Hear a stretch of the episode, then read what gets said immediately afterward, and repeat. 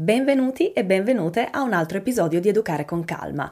Oggi non sono sola, ho invitato Elisabella, che alcuni conoscete su Instagram come Elisagram, altri come il genitore consapevole, perché come ci racconterà anche in questa chiacchierata lei ha due account, uno professionale e uno personale. Tra l'altro su questo io e lei abbiamo avuto una chiacchierata interessante a microfoni spenti dopo questa intervista, per poi invece renderci conto che i microfoni non erano spenti. Quindi chissà che prima o poi non ve la propongo qui sul podcast, perché credo che sia davvero una conversazione onesta, spontanea e trasparente sui nostri diversi approcci su Instagram. Ma oggi non parliamo di questo. Ho invitato Elisa a parlare di FIVET, di PMA, ovvero Procreazione Medica Assistita, e della sua esperienza personale, di come si è sentita quando ha ricevuto la diagnosi di infertilità, che effetto ha avuto sulla coppia, come è stato il percorso, che cosa si sente di consigliare a chi lo sta affrontando e tanto altro.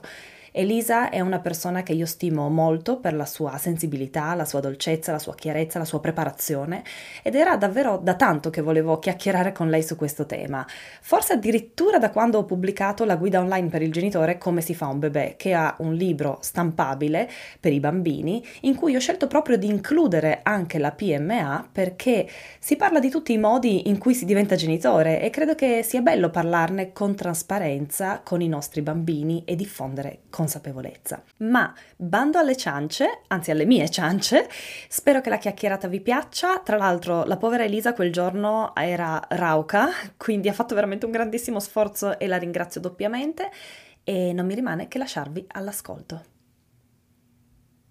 Ciao Elisa, grazie mille per aver accettato la mia proposta di essere mia ospite qui su Educare con Calma. Grazie a te Carlotta, è il mio podcast del cuore e sono felicissima di essere qui con te. Gentilissima. Senti, iniziamo subito in quinta. Proprio dalle cose tecniche, dall'inizio.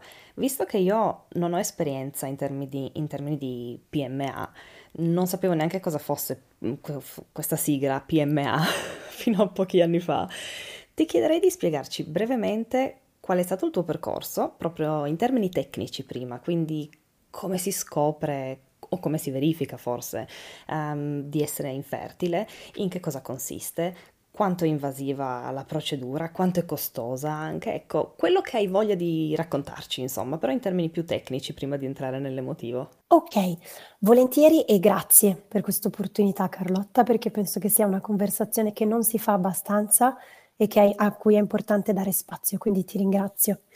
Allora, noi abbiamo sperimentato quella che si chiama infertilità di coppia, diciamo, per 1 anno e mezzo più o meno, quasi 2 anni, ovvero abbiamo provato a fare un bambino nei modi più naturali possibili e non ci siamo riusciti.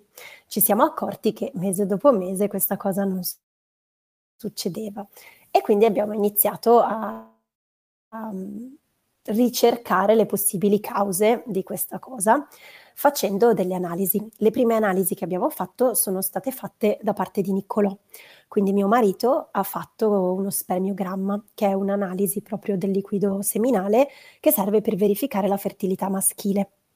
Si misurano cose come concentrazione, mobilità, morfologia degli spermatozoi e si determina se l'uomo è fertile o meno fertile, diciamo che non è sì o no, ci sono varie possibilità in mezzo. E abbiamo verificato che c'erano effettivamente dei parametri non perfetti, ma correggibili. E quindi lui ha fatto la chiamo terapia, ma non è proprio terapia, è una sorta di... ha preso degli integratori per un periodo di alcune settimane e abbiamo continuato a provare naturalmente a fare un bambino. Chiedo scusa per la mia raucedine di oggi. Questo bambino ha continuato a non arrivare e quindi siamo passati alla fase 2, ok? La fase 2 prevedeva eventualmente di fare una fecondazione intrauterina, quindi siccome il suo sperma probabilmente non riusciva ad arrivare dove voleva arrivare naturalmente, i medici avrebbero potuto intervenire e aiutare questa fase del processo di fecondazione. Per fare questa procedura mi hanno sottoposto a delle analisi per verificare la mia fertilità e la funzionalità delle mie tube. e ho fatto un esame che si chiama isterosonosalpingografia, che si fa praticamente durante un'ecografia transvaginale, non è particolarmente invasivo, non più di quanto lo sia un'ecografia transvaginale, e hanno rilevato che in effetti io avevo le tube chiuse e qui il mio cuore si è fermato, nel senso che poi tu hai una diagnosi di infertilità. Io ho detto, ma cosa vuol dire? Perché ho le tube chiuse? Cosa vuol dire? Mi hanno detto, può essere che sia una cosa congenita, che tu sia nata così o che si sia verificato a seguito di un'infezione. E io ho detto, e voi non siete in grado di dirmi nient'altro? No? Perché lo scopro adesso, no? Com'è possibile? Cioè, io ho sempre fatto visite, controlli e tutto, però quello non è un esame che si fa di default, è un esame che si fa soltanto proprio prima di intraprendere un processo di procreazione medica assistita. E quindi questo ci ha fatto slittare in tutt'altro protocollo, quindi dalla fecondazione intrauterina a quella in vitro, che significa che avrebbero dovuto prelevare sia i miei ovuli che il suo sperma e fecondarli in un ambiente esterno per poi eventualmente reinserire l'ovulo fecondato all'interno del mio utero. E quindi così poi è iniziato il nostro percorso nella fecondazione in vitro. Fecondazione in vitro che in Italia per fortuna fa parte di quello che ti passa il sistema sanitario nazionale e che quindi noi abbiamo potuto affrontare a un costo calmierato, diciamo, non è comunque a costo zero, nel senso che le medicine e tutte le visite specialistiche che devi fare hanno un costo, anche con il ticket sanitario, però è infinitamente inferiore di quello che sarebbe una procedura interamente privata, come si può fare in Italia e come purtroppo avviene all'estero. Io avevo sentito proprio in un altro podcast americano una ragazza che diceva, a me sembra incredibile che la gente possa fare i figli gratis, perché aveva speso decine di migliaia di dollari per affrontare un percorso di PMA. Ecco, per noi non è così, ma è comunque, io ho riguardato preparandomi a questa intervista con te le mie carte, noi comunque alla fine abbiamo speso circa 3.000 euro per fare due tentativi di FIVET che poi ci hanno portato alla nostra bambina, e quindi è comunque un processo costoso, però per fortuna in Italia siamo molto aiutati in questo. Ci siamo rivolti a una clinica privata convenzionata e abbiamo fatto tutto il processo con loro. Quindi questa è la parte più tecnica. Arrivi totalmente impreparato perché nessuno mai ti ha detto che esisteva questa possibilità, che poteva succedere, come affrontarlo, e quindi sei lì che improvvisamente cerchi di raccogliere informazioni su una cosa di cui sei totalmente incompetente e che ti riguarda al 100%. E questo è abbastanza scioccante. Ti tralascio la parte emotiva che mi hai detto che vediamo dopo. Esatto. Adesso credo che entreremo direttamente nella parte emotiva, perché già solo mentre ti sentivo parlare smuove qualcosa dentro. E in più, preparandomi a questa intervista, mi è venuta in mente una frase che ho sentito una volta, a cui non avevo dato molto peso allora, ma adesso ha un significato tutto diverso. E lei stava facendo un percorso di PMA e ha detto che si sentiva meno donna, che si sentiva incompleta, che sentiva come se qualcosa fosse rotto dentro di lei. E quindi mi piacerebbe chiederti se tu ti sei mai sentita così e se sì, come l'hai superata, perché idealmente a me sembra un pensiero importante da superare per la propria evoluzione personale, la propria salute mentale, quindi lascio la parola a te su questo. Rotta è una parola in cui mi riconosco completamente, è esattamente come mi sono sentita io, fisicamente ed emotivamente, cioè proprio come se si fosse aperto il cuore quel giorno. Io ho retto tutta la diagnosi, sono rimasta impassibile davanti ai medici, sono uscita, avevo la bicicletta parcheggiata fuori dall'ospedale e sono scoppiata in un pianto disperato. Ho chiamato mia mamma e la tenerezza. Mia mamma ha iniziato a chiedermi scusa, come se c'entrasse lei nel fatto che io avevo questo problema che poteva essere magari una cosa che avevo dalla nascita. Qui è stato un momento di grandissima fragilità. Ci ho messo un po' a chiamare mio marito per dirglielo, e in quel tempo appunto ero in bicicletta e pensavo a come io non mi sono sentita meno donna, mi sono sentita rotta, cioè proprio come se ci fosse qualcosa dentro di me che non funzionava. Però ho pensato alle implicazioni di questa cosa, come in un'altra società, in un altro tempo, in un'altra cultura, questo mio difetto personale avrebbe potuto magari portarmi a essere ripudiata, no? A non essere considerata valida come moglie perché incapace di procreare. E io non potevo farci niente, era una cosa che non sapevo di me ed era una cosa su cui non avevo nessun potere. Sì, mi sono sentita un po' svuotata, cioè ho sentito questa sensazione di enorme fragilità che mi ha portato a una notte di grande tristezza, e poi per come sono di carattere anche a una reazione di proattività. Per fortuna non abito in quel tipo di società o in un tempo in cui tutta questa conoscenza sull'infertilità non esisteva, e quindi mi sono messa a studiare. Però quella sensazione lì di non avere nessuna possibilità tu personalmente di intervenire su qualcosa che ti riguarda così da vicino è disarmante.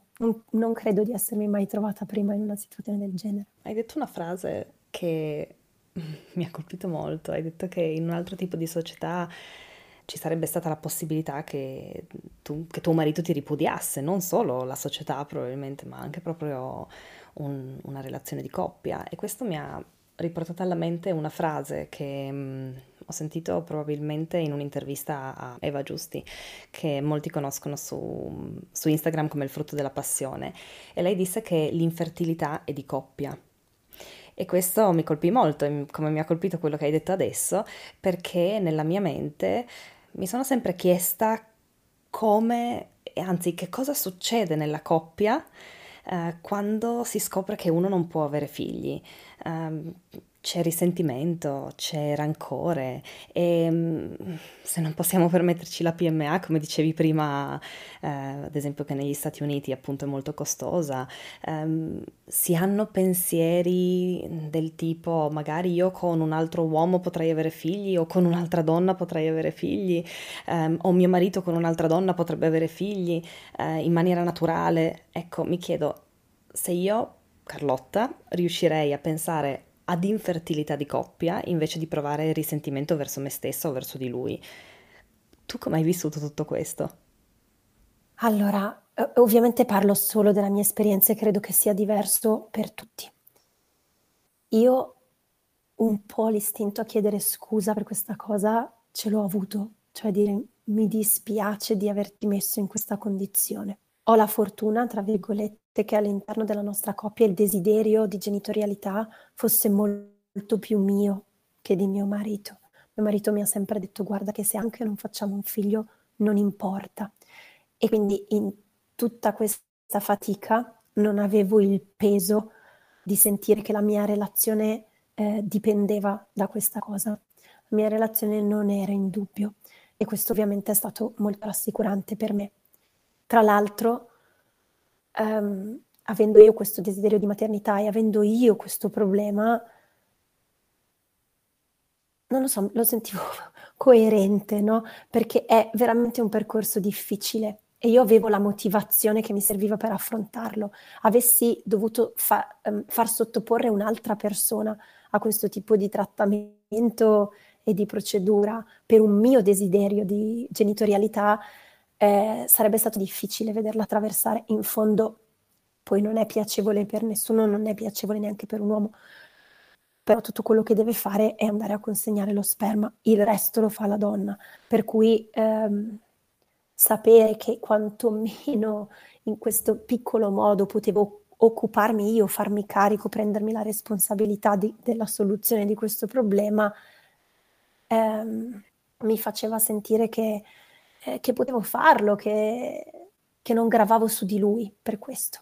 Dopodiché credo che sia, come diceva Eva, una questione di coppia, perché è un percorso emotivamente e psicologicamente estremamente difficile, e non è difficile solo affrontarlo, è difficile anche stare accanto a una persona che lo sta affrontando. Nel nostro caso ci ha uniti. Io credo che un uomo che deve stare vicino a una donna che affronta questo percorso si debba dedicare a un periodo di grande cura, perché il corpo di quella donna è stato in qualche modo ferito e c'è bisogno di prendersene cura. E tra l'altro subisce ogni giorno delle invasioni che sono, insomma, dagli analisi del sangue alle punture che ti fai tutti i giorni nella pancia, al bombardamento ormonale, per cui c'è bisogno di cura. Io penso che tante donne soffrano del fatto che non ci si sente capite in questo percorso. Io credo che sia impossibile chiedere a un'altra persona di capire quello che si sta provando, bisogna riuscire a stare insieme accettando di non capire esattamente che cosa sta attraversando l'altra persona e essere un pochino flessibili a eventuali umori e difficoltà che possono emergere. Trattenersi dal dare consigli è una cosa fondamentale, perché tendono tutti a dirti: bah, dai, non ci pensare, si sistema, poi se non ci pensi vedrai che va tutto bene. Ma non è possibile non pensarci, tu ti devi svegliare all'alba per andare in clinica prima di andare in ufficio per fare un'ecografia un giorno sì un giorno no, un esame del sangue ogni 2 giorni, devi farti le punture sottocutanee tutte le sere, in più in un periodo in cui non eravamo abituati a delle restrizioni come siamo adesso in tempo di Covid, no? Io dovevo essere tutti i giorni a casa per la mia puntura a quell'ora, un giorno sì un giorno no andare in clinica, davvero. Cioè, era talmente tanto vincolante rispetto alla libertà che avevo allora che non è che puoi non pensarci. Occupa il tuo tempo, ti riempie la testa e tutto quello per cui stai vivendo in quel momento lì. Quindi non pensarci è proprio veramente... È un consiglio utile. Io lo so che è un consiglio utile, ma è impossibile. E quindi diventa inutile. E quindi questo rispetto alla coppia. Per me poi... È stato lui a farmi le punture quasi fino alla fine, io facevo veramente fatica a farmele da sola, e quindi anche in questo lui ha avuto il suo ruolo. Credo che ogni coppia debba trovare il suo equilibrio. So che, perché ho parlato con altre mamme, qualcuno tende a chiudersi in questo percorso, che magari è molto doloroso, espone una certa vulnerabilità personale, appunto non ci si sente pienamente capite e ci si chiude. Penso che tenere un dialogo aperto con il proprio partner, anche pensando che non ci possa capire fino in fondo, ma cercando di raccontarci, sia fondamentale. Anche perché è lungo, no? Cioè, sai quando inizi ma non sai quando ne esci. Per cui... Hai detto una cosa bellissima che mentre ti ascoltavo pensavo, questa si applica a tutto. A tutta la genitorialità, a tutte le relazioni di coppie, a tutte le relazioni di amicizia, lavorative, accettare di non capire, accettare che non si può capire l'altro. Io credo che questa frase racchiuda in sé molto di più di quanto stiamo dicendo in questo, del tema che stiamo trattando in questa puntata, perché spesso e volentieri mi ritrovo ad esempio nelle relazioni, nella relazione con mio marito mi ritrovo a dirgli, anzi no, è una bugia questa, lui mi dice ho capito che devo accettare che non posso capirti ma voglio starti vicino e questo deve essere sufficiente per me, e questa è una cosa bellissima, una cosa che io ho sempre apprezzato tantissimo di lui, una cosa sulla quale io devo ancora fare molto lavoro, perché alla fine probabilmente se non siamo sempre stati accettati da piccoli facciamo fatica poi a rigirare la frittata e a diventare persone che sanno accettare anche se non capiscono, però questo si riflette poi su tutta la genitorialità, anche sul modo in cui sono i nostri figli, quante volte dobbiamo accettare di non poterli capire, ma che non importa, se non possiamo capirli dobbiamo stare comunque vicino a loro, e questo secondo me è bellissimo. Mentre parlavi mi chiedevo anche, oltre al durante, quindi al processo proprio di procreazione medicalmente assistita, alle punture, a tutta questa parte emotiva che viene prima, poi a un certo punto sei rimasta incinta E quindi come hai vissuto questa gravidanza e l'inizio della maternità venendo da un percorso così? Perché probabilmente è diverso, non lo so, magari è uguale, però idealmente magari potrebbe essere diverso da arrivarci da un percorso completamente naturale. Per me è stato molto diverso. È ovvio che non ho il paragone sulla mia pelle, però ti posso dire che ci arrivi con una cautela estrema. Cioè quello che ti è dato è una specie di miracolo scientifico, ma miracolo, e lo tratti come tale. Io ero uno scrigno preziosissimo per tutto il mio primo trimestre, ma per tutta la gravidanza. Dovevo essere trattata da me stessa e dagli altri con estrema cura, e avevo paura di un sacco di cose sciocche perché sentivo questa condizione estremamente precaria. Ho fatto talmente tanta fatica per arrivarci e tante volte sono stata delusa lungo il percorso che facevo fatica a credere che fosse vero. Avevo sempre la sensazione che qualcuno me lo potesse togliere da un giorno all'altro. E ti dicevo, non ho il confronto sulla mia pelle, ma ho il confronto perché mia sorella è rimasta incinta in modo naturale e molto veloce contemporaneamente a me. Noi abbiamo partorito 2 settimane di distanza e io vedevo la diversità nei nostri atteggiamenti. Una cosa stupida, io credo di non aver detto sono incinta fino al 5° mese. Io dicevo ho fatto la fecondazione assistita, mi hanno fatto l'impianto e sta andando bene. Non ho detto nascerà a ottobre, veramente finché eravamo vicini, tipo dovrebbe nascere a ottobre. Sentivo mia sorella con tutti i suoi progetti, il suo entusiasmo e la sua sicurezza e io quella cosa lì non ce l'avevo. Mi ricordo ho fatto un viaggio con una mia amica, abbiamo fatto un weekend lungo durante i miei primi mesi di gravidanza, forse era il 4° mese, e ogni tanto avevamo noleggiato una macchina, ogni tanto c'erano dei buchi sulla strada, erano delle strade un po' dissestate e poverina la costringevo ad andare a 10 all'ora perché ho fatto no, attenta c'è un buco, non posso prendere questo scossone, no? Ero così, cioè non prendevo l'autobus. Che cosa ti devo dire? Insomma, sentendomi così uno potrebbe giudicare, dire che esagerazione, ma veramente io sentivo quella cosa lì come estremamente preziosa e bisognosa di protezione e quindi ero iper attenta a tutto, che non vuol dire che non mi sono goduta la gravidanza. È stata una gravidanza meravigliosa, è stata estremamente intima per tante cose, cioè passata tanti momenti sul divano di grande coccola, mi trattavo benissimo, poi mi avevano detto dopo l'impianto che non potevo fare niente, no? Ah, ti racconto, scusami, faccio questa deviazione. C'è la settimana peggiore di tutte, che è quella dopo che hai fatto l'impianto e prima di avere le beta, che ti dicono se questo ovulo fecondato si è attaccato al tuo utero e è iniziata la gravidanza oppure no. Quindi fai un'operazione per cui ti mettono dentro questo o questi, in altri casi, ovuli, e poi ti dicono va bene, stai un paio d'ore nel letto e poi puoi andare, fai la tua vita, vai. E tu davvero, cioè, ti hanno messo dentro questa cosa che potrebbe o no attaccarsi a te e non dipende in nessun modo da te. Devi solo magari stare attenta a non sollevare pesi e fare cose folli, però... Eppure sei lì che dici, oddio, adesso vado a fare la pipì, mi casca fuori, non faccio più niente. Non è così, ovviamente non è così. Certo. Però come fai a non pensare che tu c'entri qualcosa in quello che ti sta succedendo? E quindi hai questa settimana folle, secondo me. Io ho cercato di fare una vita normale, ma mi viene da ridere se ci penso. E poi hai questa telefonata da fare e credo di non essere mai stata così in tensione per nessun esame. Dovevo chiamare tipo alle 3 del pomeriggio e io ero davanti al telefono dalle 3 meno un quarto e poi alle 3 mi sono detta ma no dai, aspetta ancora 1 minuto, sennò sembra che eri proprio disperata. E alle 3 un minuto ho chiamato e per fortuna era il nostro secondo tentativo e mi hanno dato la buona notizia che stava andando bene, anche se poi devi richiamare 2 giorni dopo e poi ancora 2 giorni dopo e poi vedere. Però questo è l'inizio della gravidanza per me, non è come dire faccio un test, oddio sono incinta, è proprio diverso, ci arrivi con una sicurezza diversa e con una consapevolezza anche del tuo corpo molto diversa.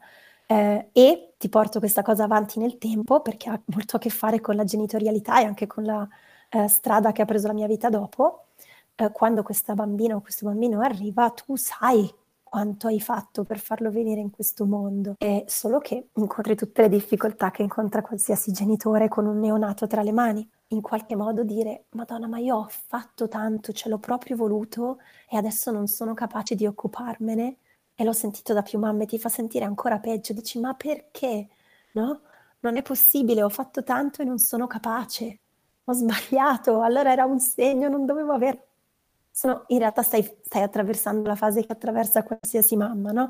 Però ti carichi del fatto che l'hai voluto, che l'hai cercato, che ti sei adoperata per farlo contro natura, tra virgolette. Adesso sorrido, però nel momento ovviamente tra l'emotività, gli ormoni e tutto è stato faticoso, ecco. Tra l'altro tu lavori con i genitori, credo che questo tuo percorso probabilmente ti dia una sensibilità ancora maggiore quando si tratta di parlare con una futura mamma o una neomamma o una mamma già più esperta che viene da te e ti espone i propri problemi con i propri figli.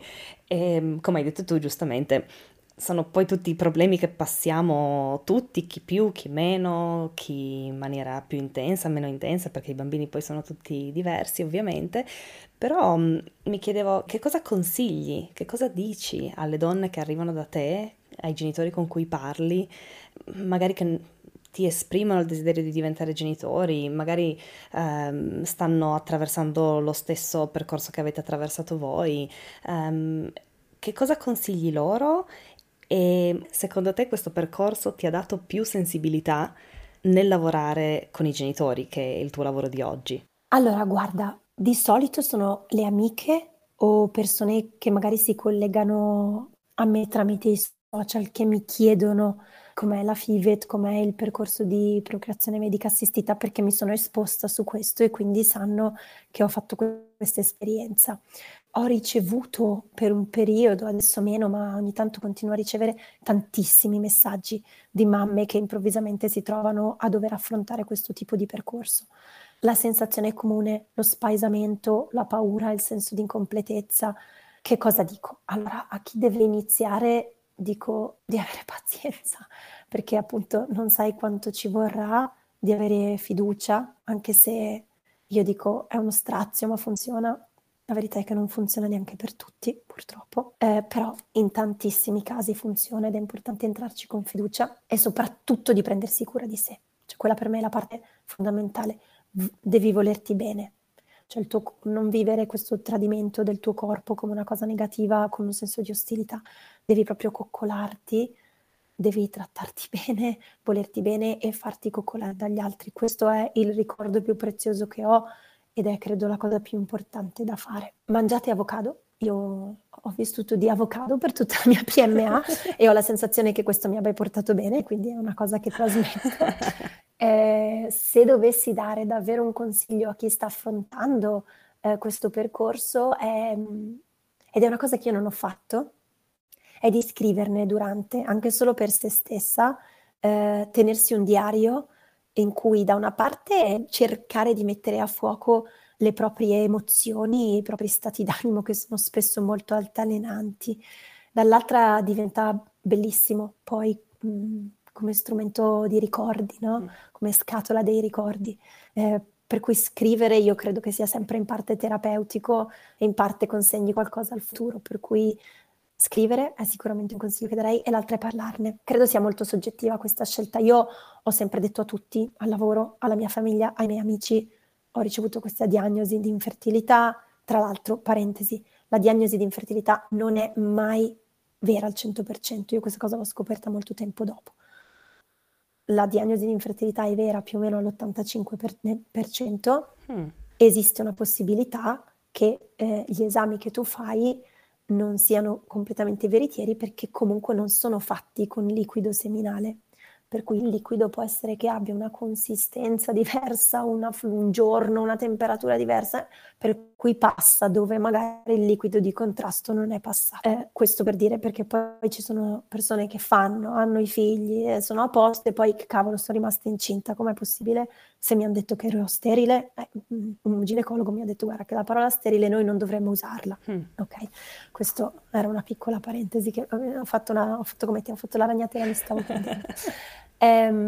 Altro consiglio che darei, appunto dicevo, è parlatene. È una scelta personale, però a me ha sempre aiutato. Uno, perché le tue giornate sono faticose e poter dire oggi sono giù perché ho fatto questo esame, sono stanca, non ho dormito per questo motivo, secondo me ti aiuta a funzionare nel mondo in maniera migliore. Parlatene perché non c'è niente da nascondere, perché probabilmente sentirete le storie di altre persone e vi aiuterà. Storie diverse, perché tu mi dici la sensibilità sicuramente mia ne ha guadagnato, come in ogni cosa che ci succede, ma anche come in ogni storia che noi ascoltiamo con il cuore. Sono venute da me tante persone che hanno avuto esperienze di infertilità, ma anche tantissime persone che hanno avuto esperienza di aborto spontaneo nei primi mesi o anche i mesi più avanzati della gravidanza, che si sono sentite di potermelo raccontare proprio in virtù del fatto che anch'io avevo fatto un'esperienza un po' faticosa.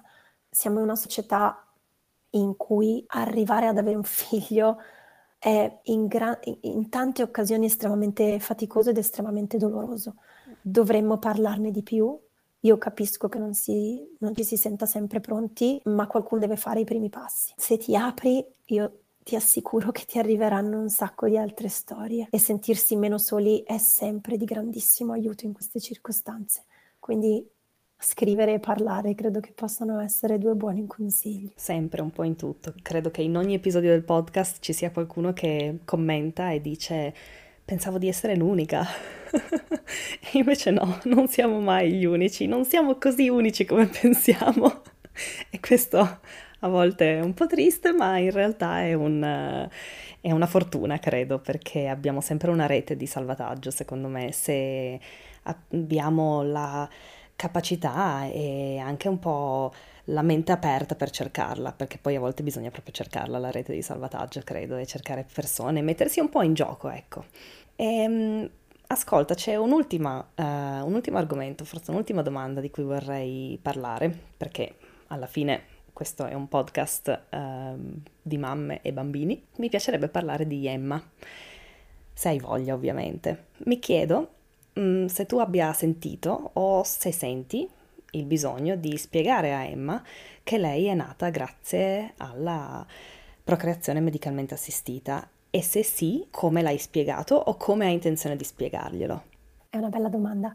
Non gliel'ho ancora spiegato perché in questo momento lei ha quasi 4 anni ed è molto più interessata a come cresce il bambino nella pancia e a come esce, di come ci arriva, che è proprio una cosa su cui non ha ancora iniziato a indagare. Quindi abbiamo molto più esplorato la vita del feto in utero e la sua uscita, la sua nascita, più che come origina la vita. Però è una cosa che sicuramente le racconterò, anche perché è uno dei tanti modi che abbiamo per insegnare ai bambini la diversità. Ci raccontano le storie, no? Come si crea la vita. Ci sono un uomo e una donna, fanno l'amore. Che cosa vuol dire fare l'amore? Si crea un embrione che diventa feto, che diventa un bambino e che nasce. Questa è la migliore delle ipotesi, no?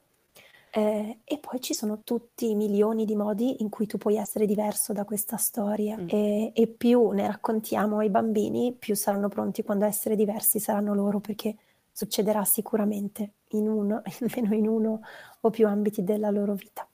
Quindi glielo racconterò senza dubbio, le dirò come i dottori ci hanno aiutato, come abbiamo incontrato io e il papà questa difficoltà e come siamo riusciti a superarla. E ti dirò che io ho a casa un sacchettino, io ho il braccialettino che ci ha dato l'ospedale quando lei è nata e ho tutte le siringhe delle punture che ho fatto durante i cicli di Fivet, che non riesco a buttare, che tengo lì perché sono un ricordo della storia di come abbiamo avuto la nostra bambina, e quindi forse un giorno gliele farò vedere e saranno anche quelle parte del racconto che farò. Bellissimo. Sei nervosa all'idea di raccontargliela o la vivi in maniera serena? No, non sono nervosa, fa parte del racconto di quanto l'amiamo, credo, di quanto l'abbiamo voluta. Vero. Un'ultima domanda, forse un po' inappropriata, non lo so, tu me lo dici. Pensi di voler rifare tutto questo? Di voler un altro figlio? Ti rispondo volentieri. Io non voglio rifare il processo di procreazione medica assistita e questo ha aiutato all'interno della nostra coppia, perché mio marito ha sempre voluto un figlio solo e se fossimo stati nelle condizioni di fare figli naturalmente, questo sarebbe stato un argomento di cui discutere. Certo. Siccome io non ho intenzione di rifare questo processo per motivi personali, insomma, che posso o meno condividere o che possono essere o meno condivisibili, ma che hanno a che fare con delle mie paure o cautele rispetto a tutto quello che significa bombardarsi di ormoni in quel modo, questo ci ha aiutato ad appianare la questione secondo figlio. Grazie.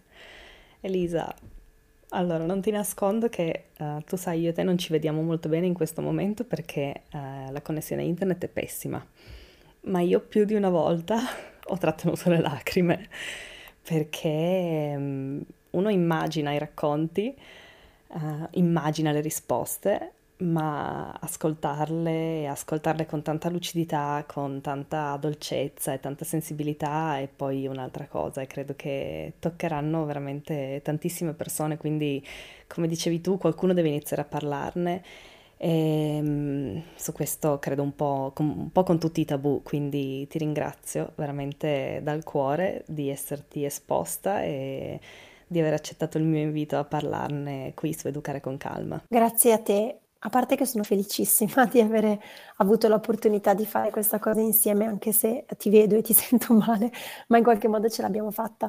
Però voglio mandare un abbraccio veramente con tutto il cuore a chi è in mezzo a questo processo in questo momento, ricordando che la mia storia di diversità è diversa da tutte le altre e che non possiamo controllare il modo in cui questa cosa ci influenza, quello che fa alla nostra sanità mentale, alla nostra sicurezza in noi stesse. Veramente un abbraccio enorme a chi ci è in mezzo, fatevi coccolare, chiedete aiuto, trattatevi bene, abbiate fiducia. Ci sono persone che l'hanno fatto 7-8 volte, io l'ho fatto 2, non riesco neanche a immaginare che cosa possa significare. Quindi tanto affetto per voi e vi abbraccio, in bocca al lupo. E come hai detto tu prima all'inizio, siate scrigni preziosi, mi è piaciuta questa metafora. Esatto. Quindi ecco, siate scrigni preziosi.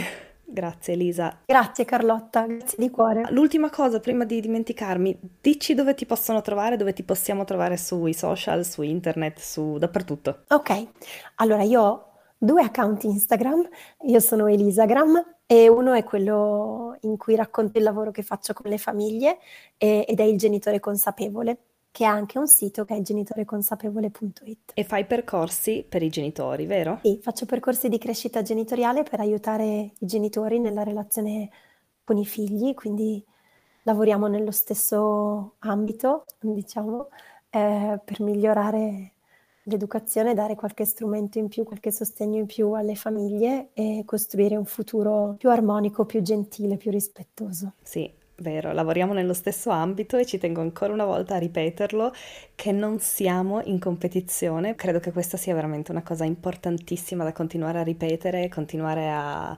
schiacciare questa mentalità della competizione, perché io Carlotta da sola l'educazione non la cambio, ma magari tutti insieme sì. Anzi, il tuo corso Educare a lungo termine oppure quello di co-schooling sono lavori che si integrano nel sostegno alle famiglie e questa è una ricchezza in più. Sono assolutamente d'accordo e credo che sia bellissimo che i genitori abbiano più risorse a disposizione.